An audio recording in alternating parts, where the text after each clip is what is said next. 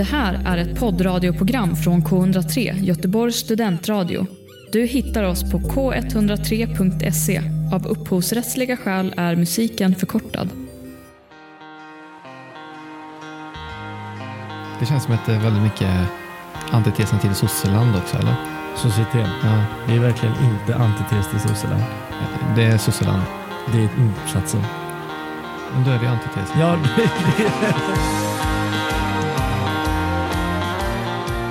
Hej och välkomna till Fotboll kommer hem. Detta är vår andra tagning. Vi har precis pratat i tio minuter när jag, Harry, har glömt att klicka på inspelningsknappen. I studion har vi mig, som sagt, sitter och rattar. Vi har framför mig, Mig eller jag, Daniel. Ehm, Jesper. och för att inte säga vart han är någonstans och på länk, har vi...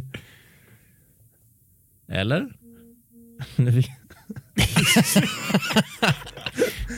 Nej, Ja, han jag för... sitter Adam som vanligt. Aha, var var du någonstans?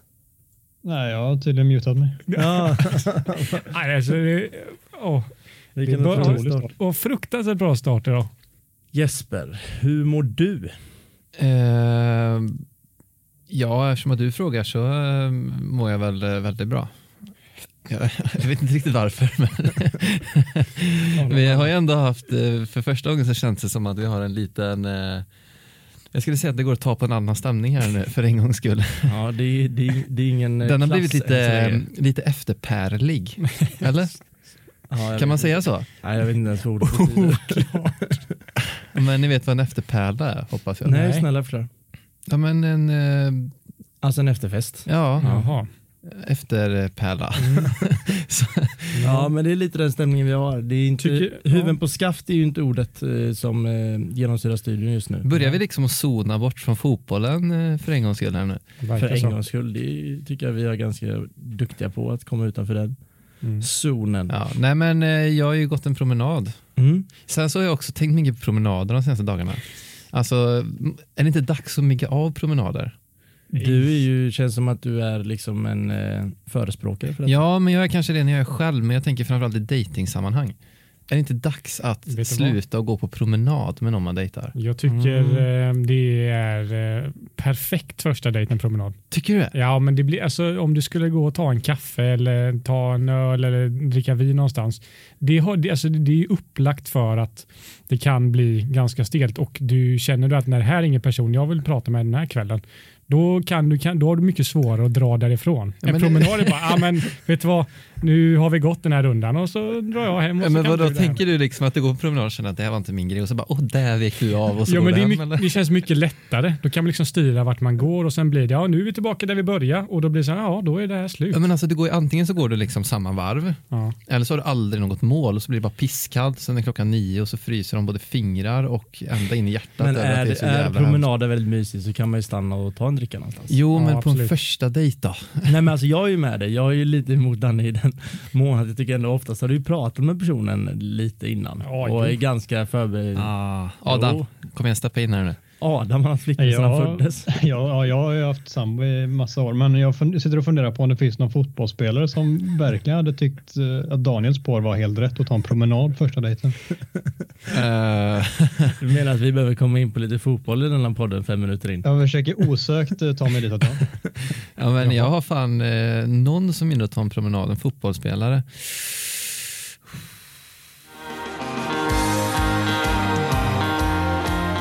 För mig har det varit en tung jävla vecka. Jag tror det har varit den värsta, alltså känslomässigt den sämsta, värsta och vidrigaste förlust, förlusten eh, jag har gått igenom de senaste åren som Arsenal-supporter. Eh, Wolves 2-1 eh, med David Luiz eh, orsakar straff och rött kort och alltså det sista som händer i första halvlek och, det, och halvleken har varit eh, alltså i våra mått mätt fantastiskt bra. Eh, det var nog, eh, ja fy fan vad det tog på mig och fy fan vad arg jag var efteråt. Det, alltså det gick inte ens att beskriva. Det var liksom, kunde skylla på all, jag skyllde såklart på domar, eh, domarinsatsen, vilket jag fortfarande gör, vilket kanske är en fråga som ni kanske ställer annorlunda till, men det känns som att när det händer exakt samma sak i matchen efter och Oh, jag vet inte vad man ska säga om den här domarkåren. Man vill inte prata om den allt för mycket för det är så jävla osexigt samtalsämne och det är så satans gjort. Och i grund och botten handlar det om att Arsenal inte är ett bättre fotbollslag och att David Luiz inte är en renare mittback. Men eh, ja, fy fan vad taskig matchen var alltså. Jesper, vad, vad kände du när du kollade den? Uh, ja, man, men grejen är att jag um, sorgligt nog så är, har jag slutat bli förvånad. Alltså jag var mer förvånad att de vann fyra, fem matcher i rad. Så man gick och jag gick i alla fall och väntade lite på ett litet bottennapp. Så att det skulle bli på detta sättet, det var väl eh, lite olyckligt. Men eftersom att jag inte hänger så mycket på sociala medier som ni gör så noterar inte jag riktigt den här debatten om domslutet eftersom att det var samma sak i Liverpool-matchen efter väl? United-matchen var det. Um, men i efterhand så, ja, alltså jag, jag vet inte. Men samtidigt som du inte går och blir, alltså du in, blir mer förvånad för fem vinster, du blir inte mindre förtvivlad när det sker, tänker jag. Du blir fortfarande lika förbannad. Men lite avtrubbad kanske på att, uh, jag vet att i början... Det är farligt. Det är farligt. Jag vet att när Louise kom i början och så mötte de uh, Liverpool var det förra året, borta, när han uh, drog i armen på Salah så de fick straff de torskade med 3-0 den matchen. Eh, men då blev jag mycket mer eh, besviken eftersom jag tänkte att han skulle kanske komma hit och vara lite, lite mer skolad så naiv man är som fotbollssupporter. Men eh, nu så känns det som att man bara går och väntar på att han ska göra något dumt. Alltså det kommer ingen gång femte match. Men orsaken den straffen, visst, alltså då, men matchen lever ju. Det är ju helt sinnessjukt han får rött. Mm, det är väl den här dubbelbestraffnings... Men jag vet inte om den dubbelbestraffningsdiskussionen egentligen är bara kopplad till målvakter. För jag vet att det var när Chesney fällde Arjen Robben i Champions League för typ sju år sedan. Det var ju då det var en sån här trippelbestraffning blir det då. Då blir det ju straff, utvisning på målvakten och sen avstängd nästa match. Det var något sånt där. Du behöver göra ett byte. Jag vet inte fan om det är, jag vet inte, Adam kanske har bättre koll på den regeln än vad Känns vi andra så. har. Nu handlar det väl enbart om att om David Luiz försöker spela på bollen i den situationen, alltså tydligt gör det, så får han inte rött kort. Men nu gör han inte det så här, oavsett. Även om man kan tycka att han bara typ springer in honom och råkar göra det så försöker han inte spela på bollen och då blir det rött kort. Mm. Men någonstans måste man ju kunna tolka den regeln som att inte gå på bollen är som att gå på kropp, eller hur? Och ja, det gör jag tycker inte. Alltså, den är jättekonstigt är utfor, alltså, formulerad, utformad. Ja, det är en sak. Visst, går du inte på bollen då ska det vara rött kort, men han går ju inte för kroppen heller och därför kan man ju någonstans säga att han mer går för bollen eftersom han försöker springa ikapp en spelare än att han går för att fälla någon genom att gå på kropp. Jag tycker ändå att det är domans ansvar att tolka en regel, även fast den är skriven dåligt. Det är väl det som jag tror att VAR gör, typ att det finns inte riktigt utrymme för de här vad ska man säga, att domaren tar hänsyn till sådana grejer utan det blir väldigt mycket så här paragrafer rytteri att de ska gå stenhårt på det som står i boken och det finns liksom ingen möjlighet att tumma lite på det med tanke på att man kan känna att ja, men David Luiz försöker ju inte springa ner honom, försöker nästan akta sig och sen så blir det en touch och han ramlar och då blir det straff och rött kort. Alltså straffen är solklar men rött kort är ju så jäkla hårt eh, bedömt i den situationen. Men det är väl just det jag tror att VAR bidrar med det, att det blir det finns inget utrymme att eh, med lite sentimentala och lite förståelse typ för sådana situationer. Nej, jag tycker det är... Men eh, det som var med, som jag tänkte på med den matchen var ju också att eh, det här beslutet kom ju att han fick rött kort. Så man kunde, jag var ju förvånad att det blev så som det blev också.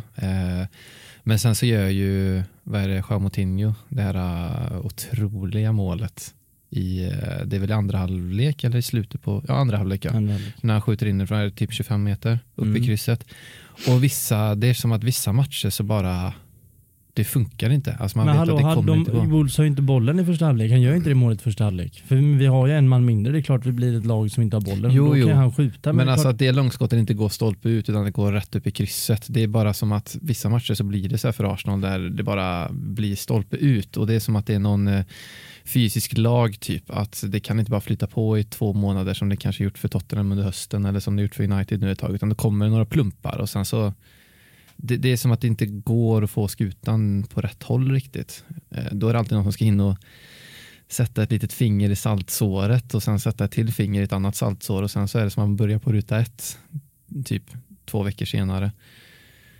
Ja, nej, jag blev bara förtvivlad för jag kände att det inte var någonting som låg i våra egna händer. När det, och det är inte sant heller. Det är klart vi hade kunnat det är en minut kvar. Vi hade kunnat bara tjonga den bollen tio gånger om och aldrig hamna i den situationen. Eh, så det är klart att det någonstans kommer tillbaka till att Arsenal är det lag de är. Men eh, Ja, som supporter vart jag så jävla frustrerad och sen har man bara varit på Twitter och sett alla jävla jämförelser med saker som inte har hänt och sen så spelar vi lika mot ett United där vi alla tyckte att Bruno ska ha rött kort. Det är bara så jävla mycket domare och beslut hela tiden. Jag bara pallar inte. Jag vill bara att det ska spelas fotboll. Domaren ska inte synas. Jag förstår inte det heller. Alltså, är det tveksamt rött eller inte? Han vet inte vad han ska göra. Alltså, domaren är ju där för att matchen ska kunna rulla på så flytsamt som möjligt och inte påverka matchbilden, påverka matchbilden så lite som möjligt och det ska vara en rättvis match.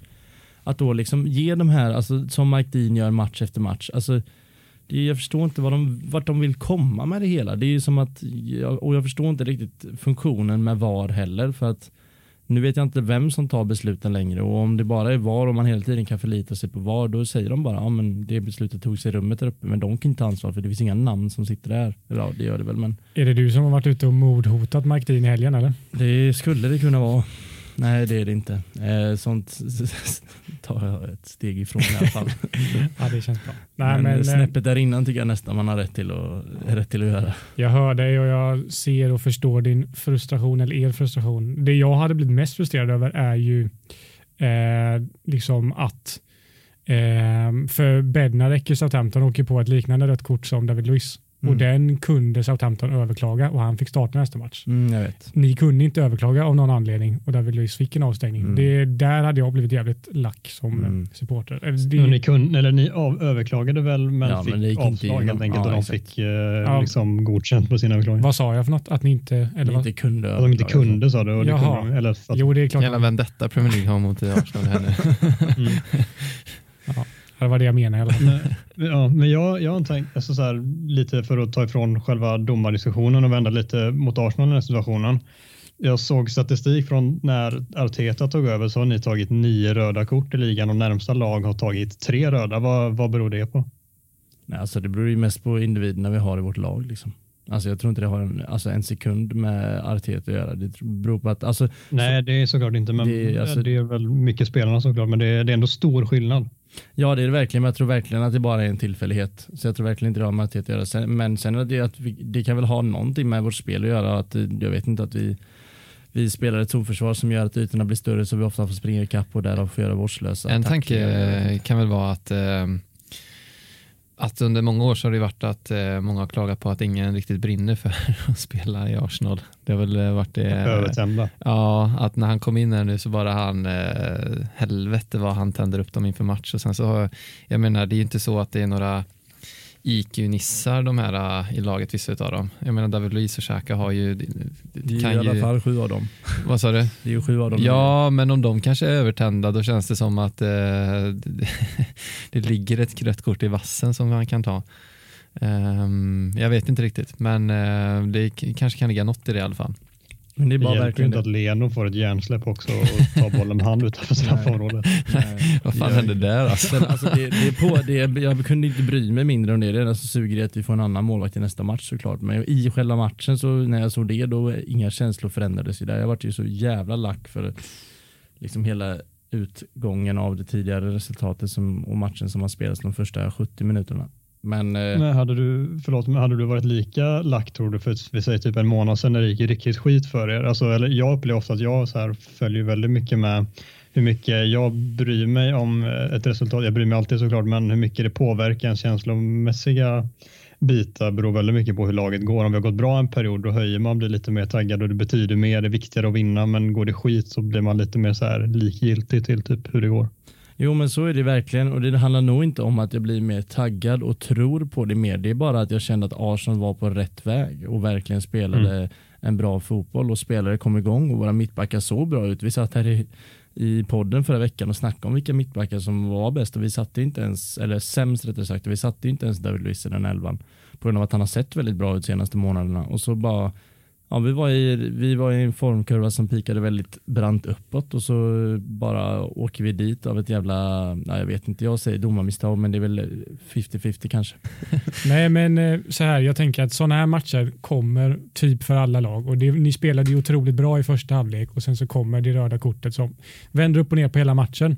Och jag tycker att ja visst, den matchen sög och man kan bli arg och frustrerad över den men någonstans i första halvlek gjorde ni väldigt, väldigt bra och jag tänker hade man kunnat studsa tillbaka och göra en stark prestation även nästa match, vilket var mot Aston Villa, så hade det. Jag såg inte match mot Aston Villa. Jag vet att ni förlorade. Kan vi liksom hoppa till den? För där tänker jag ändå att för mitt lag hade jag velat ha någon form av reaktion typ och se att ja, men fan, vi spelar faktiskt bra idag också. Vi har inte liksom ballat ur. Vi har inte liksom åkt av den här rälsen som ni har åkt på ganska stadigt i några matcher. Liksom. Nej, men det är väl just lite det också att det inte blev, verkligen inte blev något tillbakastuds i den matchen. Nej. Eh, Villa är ju bäst i ligan också. Ja, fantastiska Villa. Ja, de är, de är verkligen förvånande bra. Men eh, ja, nej, vi studsar verkligen inte tillbaka varken resultatmässigt, vilket är ganska tydligt, eller spelmässigt. Eh, så det, det spär väl på hela den där frustrationen som har grott nu i en vecka. Innan du går in i en djup depression här nu, ska vi eh, prata om eh, Tottenham? vi vann senaste matchen i alla fall. det kan du glädja dig åt Harry. ja, det kan vi göra.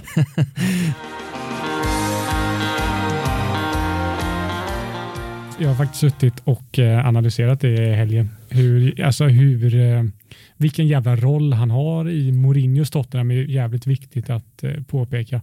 Och det sättet vi spelar. Jag vill ju hävda att, eh, eller det sa jag förra veckan, att utan Kane så vin, kommer inte vi vinna en enda match. Vi kan kryssa oss fram, men vi kommer inte vinna. Eh, det var, jag blev lite förvånad att, att han faktiskt startade mot West Brom.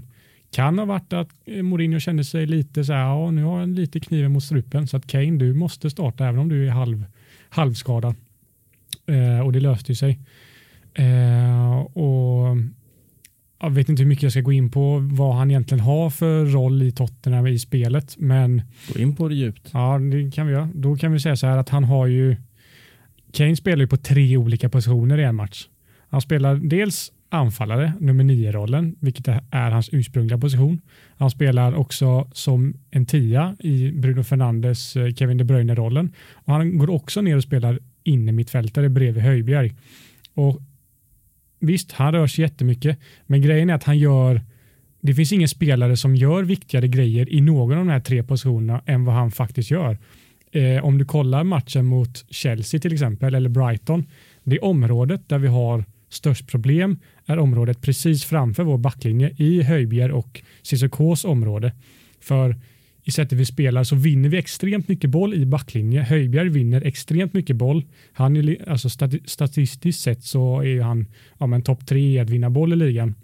Men därifrån tar vi oss inte någonstans. Och det såg man jävligt tydligt i både Chelsea och Brighton-matchen att vi vinner boll och sen så vet ingen vad de ska göra med den.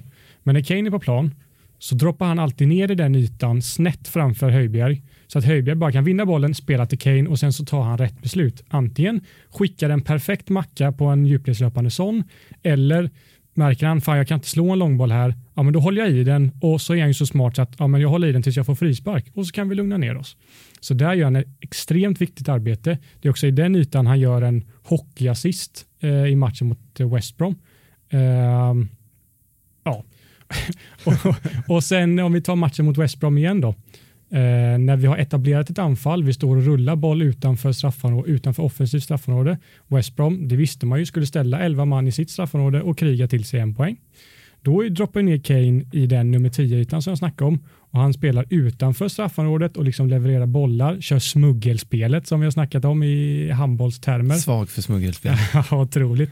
Men spelar det spelet, försöker hitta instick, alternativt skicka ut på en ytterback som står och väntar och är redo att slå in ett inlägg. Säger vi att han gör det, slår ut på Orier till exempel, då är han ju jävligt snabb på att ta sig in i sin egentliga nummer 9-roll och ta plats i straffområdet, hittar ytor för sig själv och är med på ett inlägg från Orier.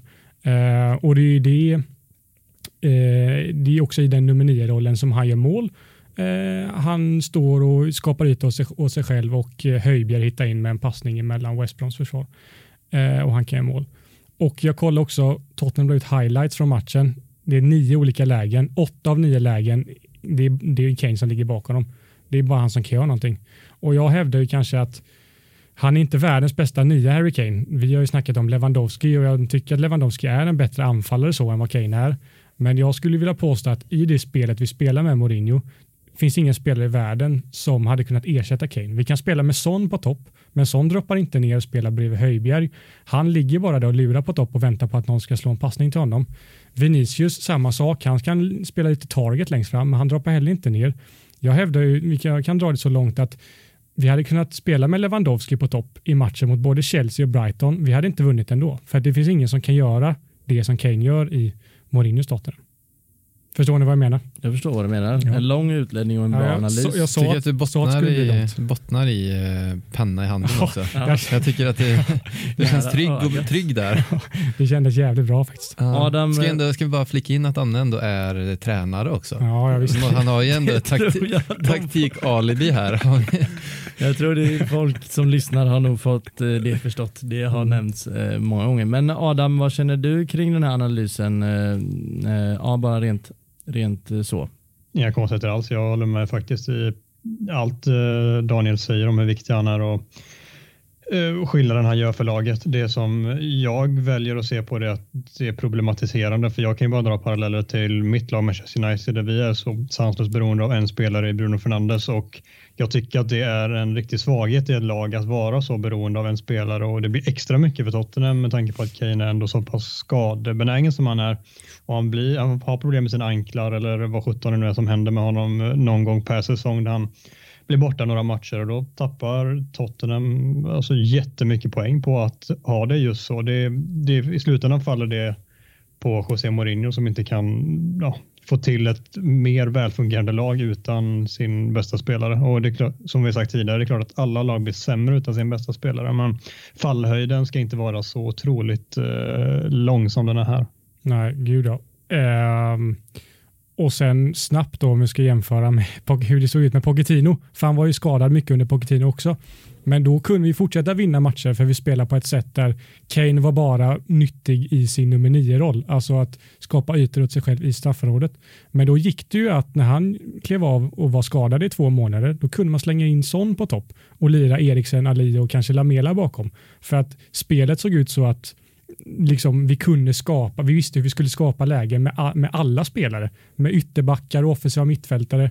Och då var det bara, ja men det blev lite trubbigare när Kane inte var med. Det kanske inte var lika givet att vi skulle göra mål med eh, Son eller Lorente som också spelar på topp ibland när Kane var skadad. Det var kanske inte lika givet när läget kom. Men vi skapade fortfarande lägen och fortsatte att vinna matcher. Det, så att det ligger bara hos Mourinho såklart.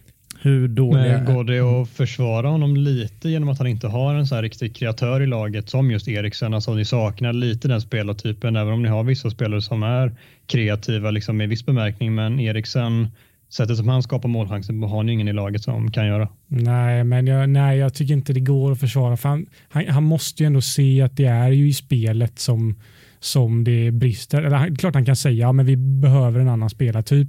Men jag tycker inte att som tränare att det håller eh, att säga så. För då får han ju faktiskt ändra något i sättet vi spelar. Är min åsikt i alla fall. Och vi, vi har ganska bra spelare. För fan, Ali är duktig. Jag tycker Ndombele har växlat upp otroligt senaste tiden. Och det är ju spelare som verkligen har kvaliteter för att ja, men Eriksen kvaliteter om för Lo Celso då? och Celso också. Nu är han skadad, men som sagt, vi har ju massa spelare som Han, funkar i den eh, rollen. Vinicius, är det han från eh, Real Madrid? Nej, Nej, det är inte han. Vinicius. Nej. Han gillar vi inte. nej, det gör vi inte.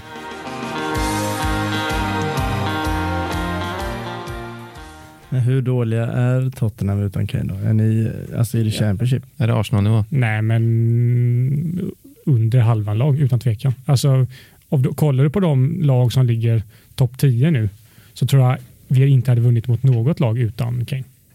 Nej. Men för jag tänker också bara på, alltså rent krasst, hur mycket det snackas om att han eh, någon, någon gång kommer gå någonstans. Vad, vad, vad händer då? Jag Kan ni fortsätta ha Mourinho då? Nej, nej, nej, gud nej. Eh, Men jag och pappa sa, satt och totaljinxade just den grejen när han, eh, när han, när han, när han spelade eller under matchen mot West Brom då, att han, han kommer inte lämna Tottenham. Varför då? Det känns, alltså han slår ju rekord på rekord. Jag tror han är otroligt sugen på att slå, eh, han ligger ju tvåa i, eh, ja, med mest mål någonsin i Tottenham. Mm. Eh, och ger han två säsonger till i Tottenham så har han nog kanske slått det rekordet om han fortsätter leverera i samma takt. Eh, Vem är det som leder? Jimmy Greaves. Fina. Ja, tror det. Sitter i rullstol och dreglar. Ska vi skänka en tanke till Jimmy? Ja, jag tycker Det jag. gör vi.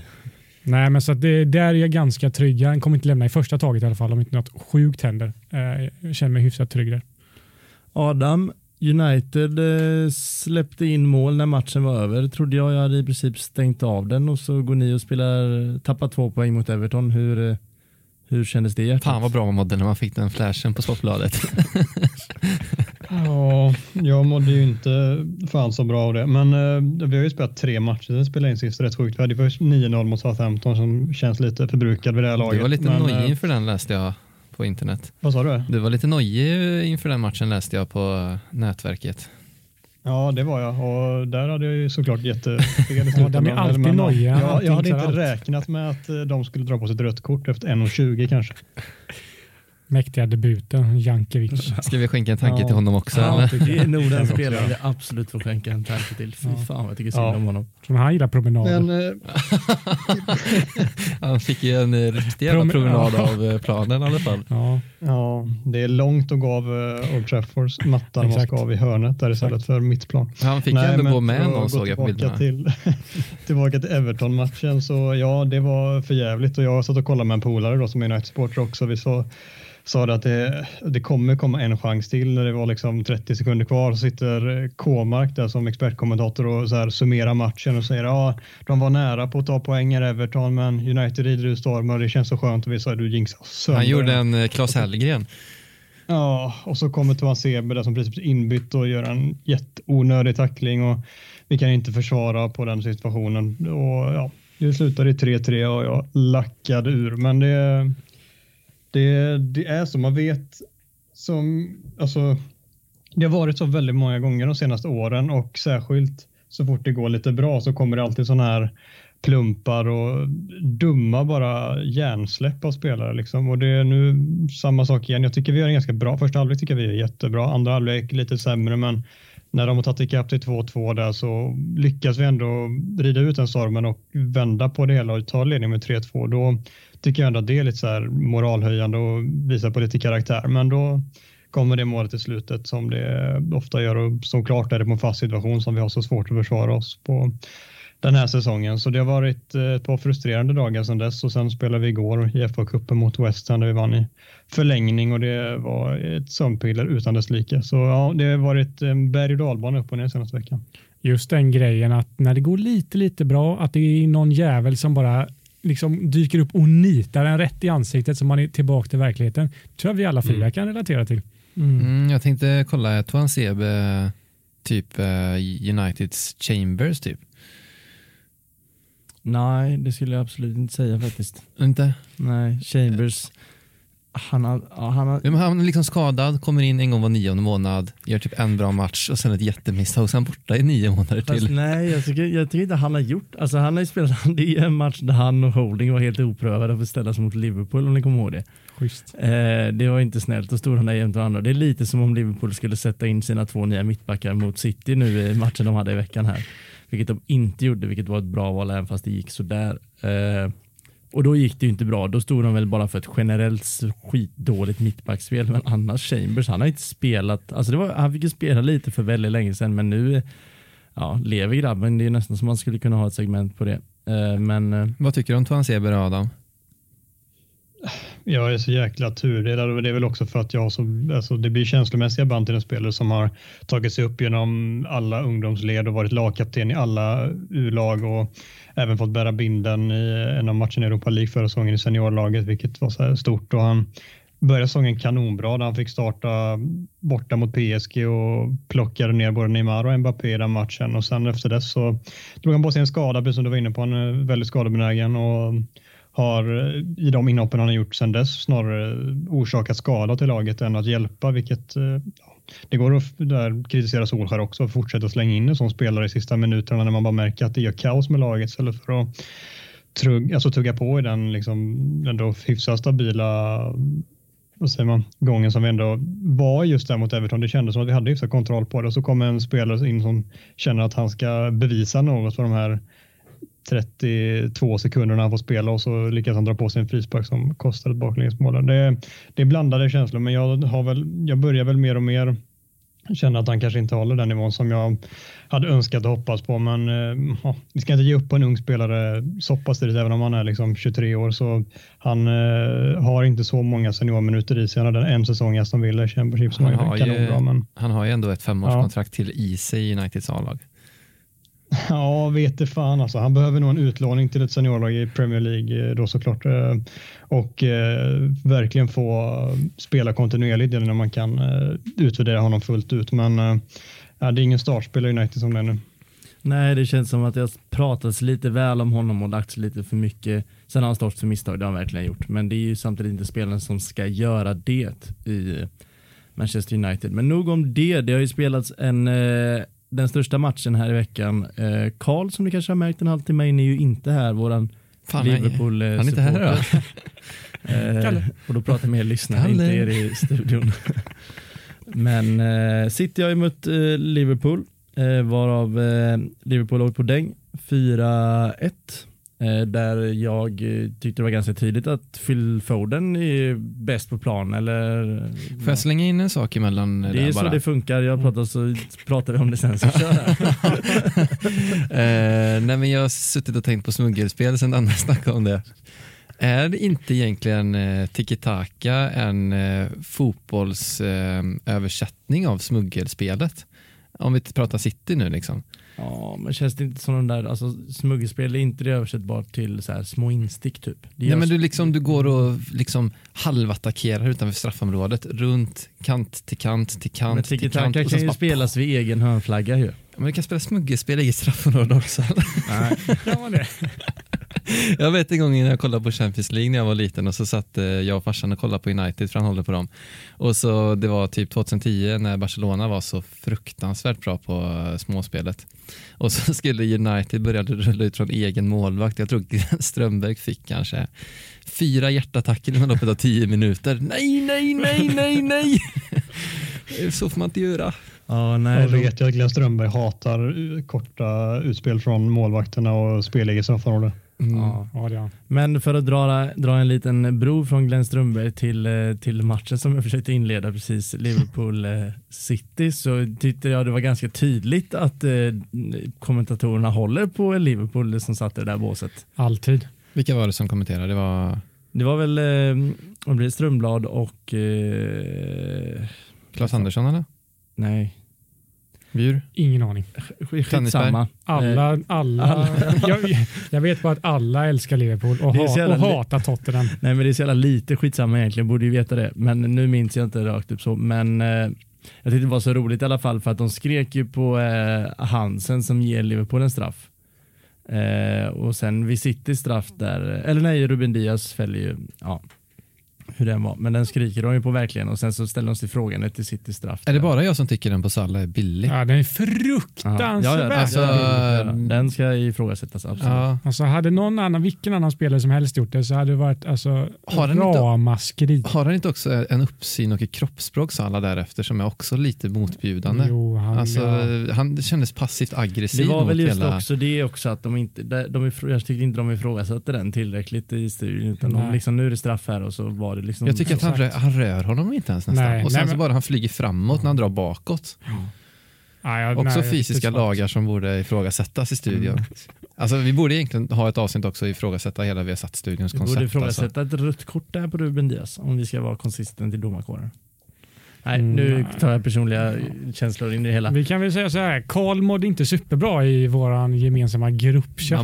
Man, alla andra mår ju sällan bättre dock i och för sig. Ja, vi, man gottar ju sig verkligen när det går dåligt för Liverpool. Ja, men det är ju därför vi gör detta. För det är ju så roligt när det går dåligt för andra. Det är bara så tråkigt att det ofta är en själv. Ja, fast jag tror Ja, att vi får mer medlidande av alla andra. Faktiskt. Ja, men det kan vi Jävla otur för- också att Kalle inte kunde vara med just idag. Ja, ja, men det är verkligen så. Synd. Varför tror du han bokar resan? Men medlidande tror jag för är för att vi har varit sämst längst. Ja. Eh, och då är det Hela livet typ. berättigat. Men jag tycker vi ska stanna på lite saker eh, varav eh, en är just eh, Phil Foden. Just Som eh, inledde denna säsongen med ett landslagsuppehåll och eh, dejt på hotellrummet och vad det än var. Eh, och var, Isländska damer. ja, och var i frysboxen. Jag tror fan vi pratar om det i podden. Har vi gjort podd så länge? Ja, det har vi nämnt. Ja, Detta. vi, Det känns eh, faktiskt lite sjukt. Jag vet inte var vi stod där. vi pratade lite om den orättvisa behandlingen i media Mm. mellan Ja, vi var- Greenwood och vi var så eh, seriösa. Foden. Ja. Ja men det var ganska Ja, på den tydligt Foden fick ju inte mycket. Men han var ändå i, en for, i, Försökte i, en, i någon form av frysbox och spelade inte så mycket under den perioden. Sen har han spelat sporadiskt och nu går han ut mot ligans näst bästa lag skulle jag väl säga. Och är bäst på plan. Ganska tydligt. Han går förbi på sin kant hela tiden och avslutar det hela med att kröna sig själv med ett superfint 4-1 mål. Han har ju ändå Jävla en, kanon med vänsterfoten. eh, Han har väl ändå en ganska ljus framtid eller? Pojken. Gud Det är ja. ganska ljus. Ja. Bara ganska. Får han, får, får han starta i sommar tror ni? Nej. Tror jag inte. Jag, Englands. jag tror inte det heller, men jag kan absolut se det hända. Måste ju vara i truppen i alla fall. Ja, oh ja. Ja, oh ja. Ja, tveklöst. Och så, men det är väl Jack Grealish som kanske startar nu? Eller? Alltså Eng Englands offensiva spelare i Vidrigt sommarens sexigt. EM är Ja. pff, brutala. Och snygga också, alltså utseendemässigt. Ja, Ja. Alltså ja. Jack Grealish är väl Ja, kanske ligans snyggaste jävla- spelare. Nah. Så jävla fuckboy alltså. Ja men eh, han ser ju snäll ut. Nej! Jag, tyck, jag tycker i alla fall när, att du är, när du har skaffat skägg, du är lite lik Grealish. Tack. Ja, ja men det är sant. Fan, jag- jag tar- Tänkt jag- på det många gånger. Jesper, Vi behöver säger, inte- vi Jesper behöver inte- säger ju själv att han är lik DiCaprio. Det kan. Det är inte jag som har sagt Ja, det. det- Jag har fått den kastad på mig för många gånger så det börjar bli en sanning här nu. Vi satt ju förra veckan och, och radde upp en elva med de sämsta målvakterna och det blev ett jävligt svårt beslut kring målvakter vilket slutade på Juris som gjorde Daniel Värdelöst rasande. beslut. Vadå är han, jurist är väl inte så kass? eller? Nej men vi jämförde ju Tydligen. fortfarande med Leno som kanske har varit bäst men vi är ju färgade såklart. Men vadå, det- snackar ni om bara de som vi håller på? Ja, Ja. och så var det de Gea, Juris och Alisson som stod i Runar så Och- det var inga andra målvakter Nej, det var det. Men nu, nu när Karl inte är här eller försvarar sig så kan jag väl säga att Alisson eh, får den platsen. Ja, vi behöver inte höra den andra rösten. Men jag kan också gå så pass lågt och säga att trots att jag inte tycker hans fel så David Luiz kan få den. Han orsakar en straff gör han. Eh, Men alltså vad gör Karn? Som de sa i studion. Mm, vad gör Kahn? Ja. Men, hur vi, Han gjorde en Rembrandt! men jag får bara säga, alltså han gör det där första misstaget. Är det, inte, är det för att det är mittfältare som sitter och spelar på mittback där? Eller hur fan får de för sig att de ska sätta han i samma situation igen? Alltså det, jag tycker det är minst lika mycket alltså, lägga på dem som lägga på honom. Alltså det är ett jättedumt beslut, men en målvakt som är supernervös, har precis gjort en superblunder, nästan börjar gråta, slår i backen. Då passar det honom med handflaggan igen, omringad av City-spelare. Alltså, ja, tjonga ut bollen till inkast eller hörna, låt inte han få bollen vid fötterna 30 sekunder efter han har precis gjort den där blunden. Men jag, Ja, tror det är det, jag, tror det, jag tror det påverkas av att det är mittfältare som spelar mittbackar som är vana vid att spela på de här trånga ytorna och risk, inte riskminimera likt en, eh, en stabbig mittback. Kanske, Eh, men- mittback. Allison är ingen färsking. När han får tillbaka den andra gången efter att han precis passat helt åt helvete, Mm. då ska ju han dra den långt åt skogen. Alltså upp på Ja. läktaren med den bara. Alltså självklart är det ju hans fel, men jag kan säga om vi ska sätta det i en 100% skala så tycker jag ändå att det är 20% de där mittbackarna som, alltså vilken målvakt som helst, man blir ju, man blir ju kall efter ett sånt misstag. Man vill Ja, ju inte såklart. ha bollen igen, man vill ju bara att den ska vara långt ifrån den resten av matchen. Så är det. Eh, Det är, det är lite som att, här, som att ge en anfallare en ny chans för att repa sig i ett målläge. Det är inte samma sak som att ge en målvakt en ny chans med fötterna i straffområdet. Nej, och det var väl också synd om, sa väl kommentatorerna, att eh, det börjar bli ett maktskifte i brasilianska landslaget. Att Alisson har ju haft första spaden där i, Ja, i ganska många år, men att de senaste, sex av åtta matcherna tror jag. ja, om det inte var ännu mer nästan. Nej, men jag tror de åtta senaste matcherna har inte Alisson stått. Ja, men sex av dem ha har. Ederson stått Så det är lite synd att det sker eh, när de möter varandra just också, Mm. måste man ju säga. Mm. Verkligen, men det känns som att Alisson har stått för en liknande blunder i ännu en stor match. Eller är det bara någonting jag får för mig? Men, jo, men han gjorde mot Brighton gjorde han ju en eh, för typ två år sedan någonting. När han var ute och, match. Nej. nej, men han var ute och sprang på hörnflaggan och så bröt de och så Just skruvade de in den. Eh, Men jag vet inte. Men eh, en annan sak som vi egentligen borde ägna ett avsnitt till det är ju Edersons smiley-tatuering. Men den känns gjord va? Alltså den känns pratad om. Känns den verkligen pratad om? Ja, den har, den har i alla fall kommit upp mina, på mina efterfester om man säger så. Jag är på Dina hundra efterpärl- efterfest- dina efterpärlor. efterpärlor. Ja, Nej, Fan. men eh, Adam, eh, vad känner du? Jag tycker att vi tar upp detta i vecka ut och vecka in, men nu kan väl inte någon annan säga något, inte ens Carl City vinner ligan i år.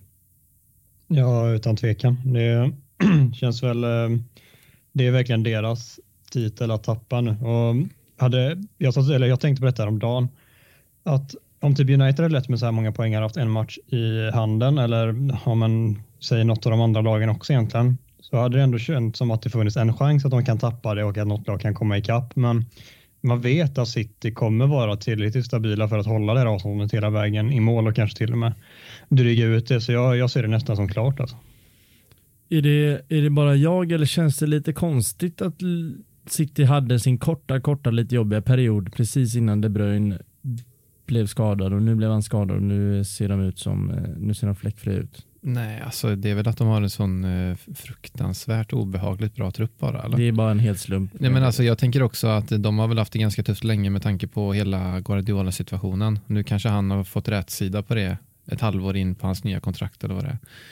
Det känns bara som att nu flyter det rätt bra där igen. Och det, Mm. Jag menar att de också så här, de hade ganska många spelare som var ur form ganska länge också. Ehm, både Silva och att David Silva försvann. Ehm, men nu har ju de börjat att steppa upp igen och Gundogan eller vad, vad man ska säga, det är väl Du ska säga Gundogan. Ja, eller Gindogan eller vad är det folk säger. Ja. Eh, han är väl, eh, har väl eh, sällan varit bättre han än, än han är just nu känns det som.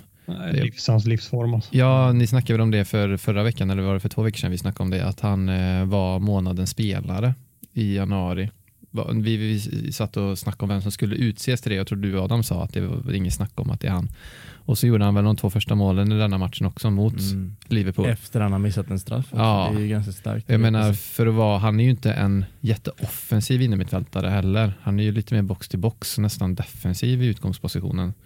Eh, så är det mäkta imponerande måste man ju säga. Verkligen, och när det flyter så, så flyter det. Det blir verkligen tydligt i hans fall. Alltså, visst att han spelar väldigt bra fotboll, men han börjar mål. Då är det som att man vet att han i mål nästa match. Men känns det inte som att man har väntat på den här formen hos honom ganska länge? Alltså att eh, man, han var ett sånt otroligt eh, stjärnskott när han var ung och kom upp och så var han väldigt bra i Dortmund och sen så när han kom till City så var det som att det aldrig eh, började att flyta riktigt. Jag Nej, vet inte om han hade mycket skador och kom inte in i rätt position och det är det första gången han verkligen som att de har mycket sparkapital City känns det som kanske. Alltså han drog ju sitt korsband sent i Dortmund i slutet Mm, på sitt sista kontrakt och sen dess har han ju aldrig sett ut som han gjorde innan det. Nej. Eh, Det är ju först nu Nu han han har kommer haft tillbaka. ryggproblem också efter Mm. det vet jag. Han har Ja. mycket skadeproblem men han har inte lyckats slå sig in som han har gjort nu. Nu är han ju gjuten och självklar i det laget. Det är en otroligt fin spelare att kolla på också när han spelar fotboll, Mm. måste man ju Mm. säga.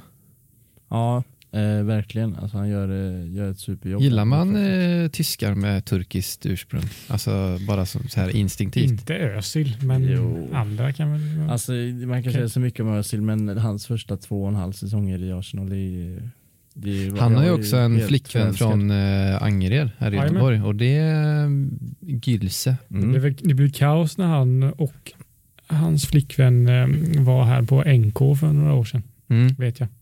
Ja, han har varit ganska mycket här tror jag i Göteborg. Mm. Ja men det är ju klart han det är Rimligt. ganska rimligt. Ja.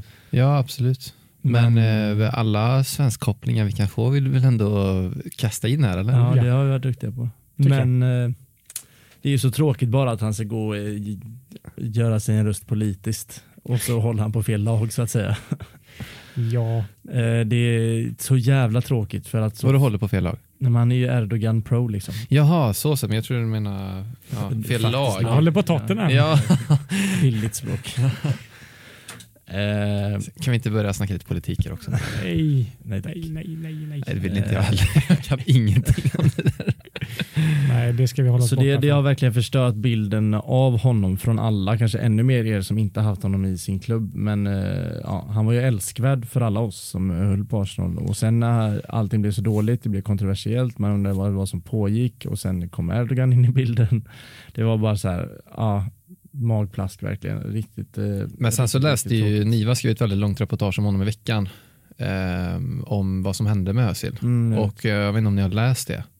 Nej, inte Nej, men då, det, han är ju också som han säger eh, orsaken till just detta med Turkiet och Erdogan är ju att han eh, känner att han aldrig varit accepterad någonstans där han har kommit utan att han har alltid varit eh, när Tyskland åkte ut i VM 2018 så var det, jag menar allt de skrek till honom att Mm. turksvin åk tillbaka hem, du ska inte vara här och det har varit så under hela liksom, uppväxten att han har varit petad i många lag för att han har haft ett utländskt ursprung. Om man kollar på vad som hände i Sverige när Jimmy Durmaz fick det här så var det väldigt många som backade Jimmy eh, det i efterdyningarna. Mm. Eh, både högt uppsatta politiker och nästan hela kändis-Sverige och alla andra svenska invånare. Men eh, just Özils fall så fick han en liknande liksom hatstorm mot sig, men att det var liksom ingen som backade honom där. Nej. Eh, verkligen, Man ska nog eh, ta in lite sådana såna liksom aspekter i hela Özil-fallet också någonstans. Eh, med beroende, alltså om man kollar på hans agerande. mm. Adam, du har kan väl bättre än oss i det här också? Jag vet, inte, jag vet inte vad jag ska tillägga. Gör det jättebra. Helvete, kände ni att jag hade lite flyt i min utläggning för en gångs skull? Jajamän. Ja, Ibland glänser det till. Ah, men shit, jag kunde någonting här nu. Du sa rimliga grejer för en gångs skull. Ja, det har jag nog aldrig någonsin sagt tidigare i podden. lika formtoppad som Ilkay Gündogan. Ja, ja, visst. Fan, jag flyter här just nu. I ett klassiskt vanligt eh, avsnitt så har vi bara bockat av alla matcher nu som varit. Jag känner om vi har missat något möjligtvis. Vi har ett Chelsea som har, kanske man får säga med nöd och näppe, tagit två raka vinster. De vann mot Sheffield 2-1. Och, eh, Är det inte så- mer än två raka? De har vunnit typ 1-0, 1-0. Nej, men jag snackar om sen senaste avsnittet. Ja, okej, ja.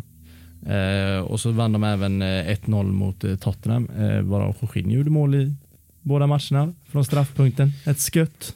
Ska nog ha lite eh, ett varningens finger för, eh, för Chelsea kanske resten av säsongen. Jag tror att de kan verkligen få ett bra slutspurt.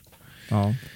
Eh, jag känner väl bara att i så fall måste de få igång de där värvningarna för det är inte riktigt vad som har gjort att de vunnit de här matcherna. Att Lite- Werner och Havertz har Lite presterat. tyska hårtorkar kan nog få Ja. igång dem. Jag har inte sett, om jag ska välja, mer, an, mer matcher med Tuchel i Chelsea än just Tottenham-matchen. Och det är bara vad jag kunde liksom se från den så de såg ut att ha ganska roligt när jag spelade fotboll och det, var, det kändes kreativt och, och kul så men de skapade ingenting. Nej. Eh, så att, ja, som ni säger, de här spetsspelarna måste kanske eh, levla upp och Tuchel, Tuchel, Tuchel får väl försöka. mm, Ja, det är väl ett jobb han har kvar, men eh, det ser eh, kul ut i alla fall att spela i Chelsea. Ja, det Det känns som att... bli intressant. Den. intressant. Ja, men det ska bli intressant att se um, om detta liksom är lite så här nyhetens behag. Ni vet, det kommer en ny tränare och man får en effekt på det med energi och allt det där.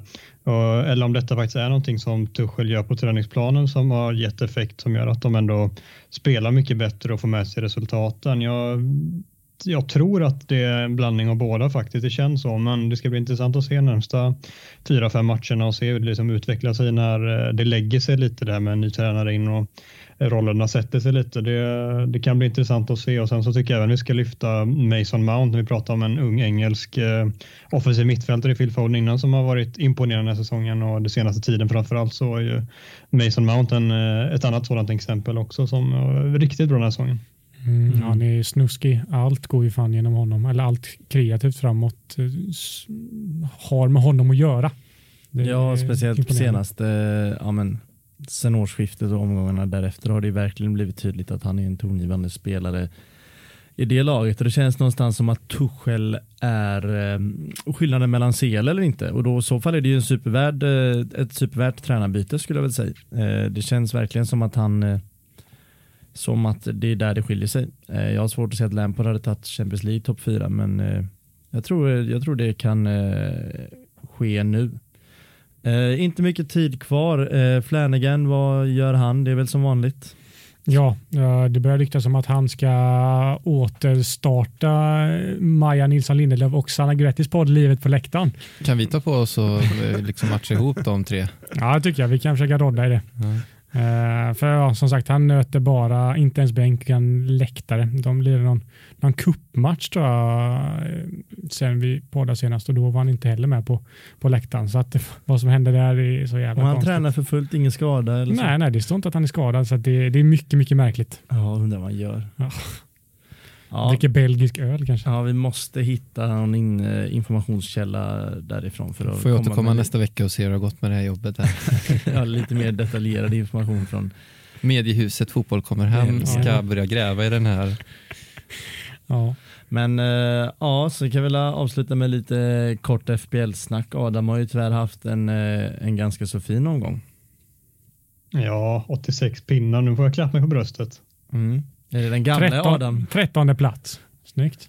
Ja, jag är 14 pinnar bakom det. Nu kommer jag. Är du på trettonde plats? Ja, Det är jag. Är det, är det nära botten? Nej, vi är väl, Du är på 25 sista alltså. det är inte bra. Nej. Nej, men eh, är det jag fortfarande som leder hur dåligt jag än går va?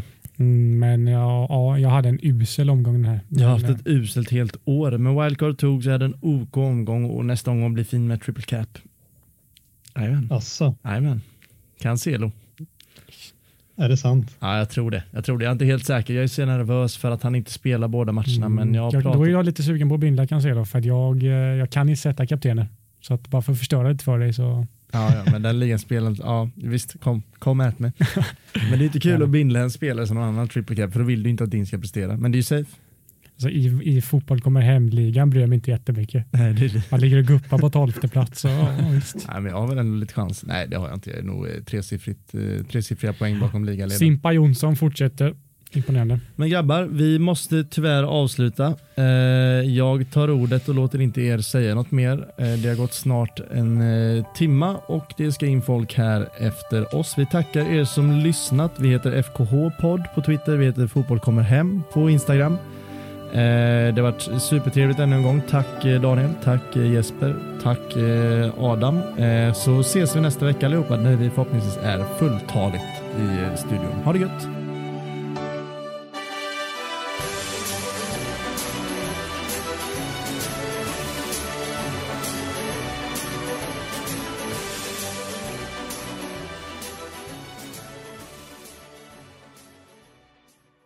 Du har hört en poddradioversion av ett program från K103. Alla våra program hittar du på k103.se. Följ oss gärna på Facebook eller på Instagram. Vi hörs!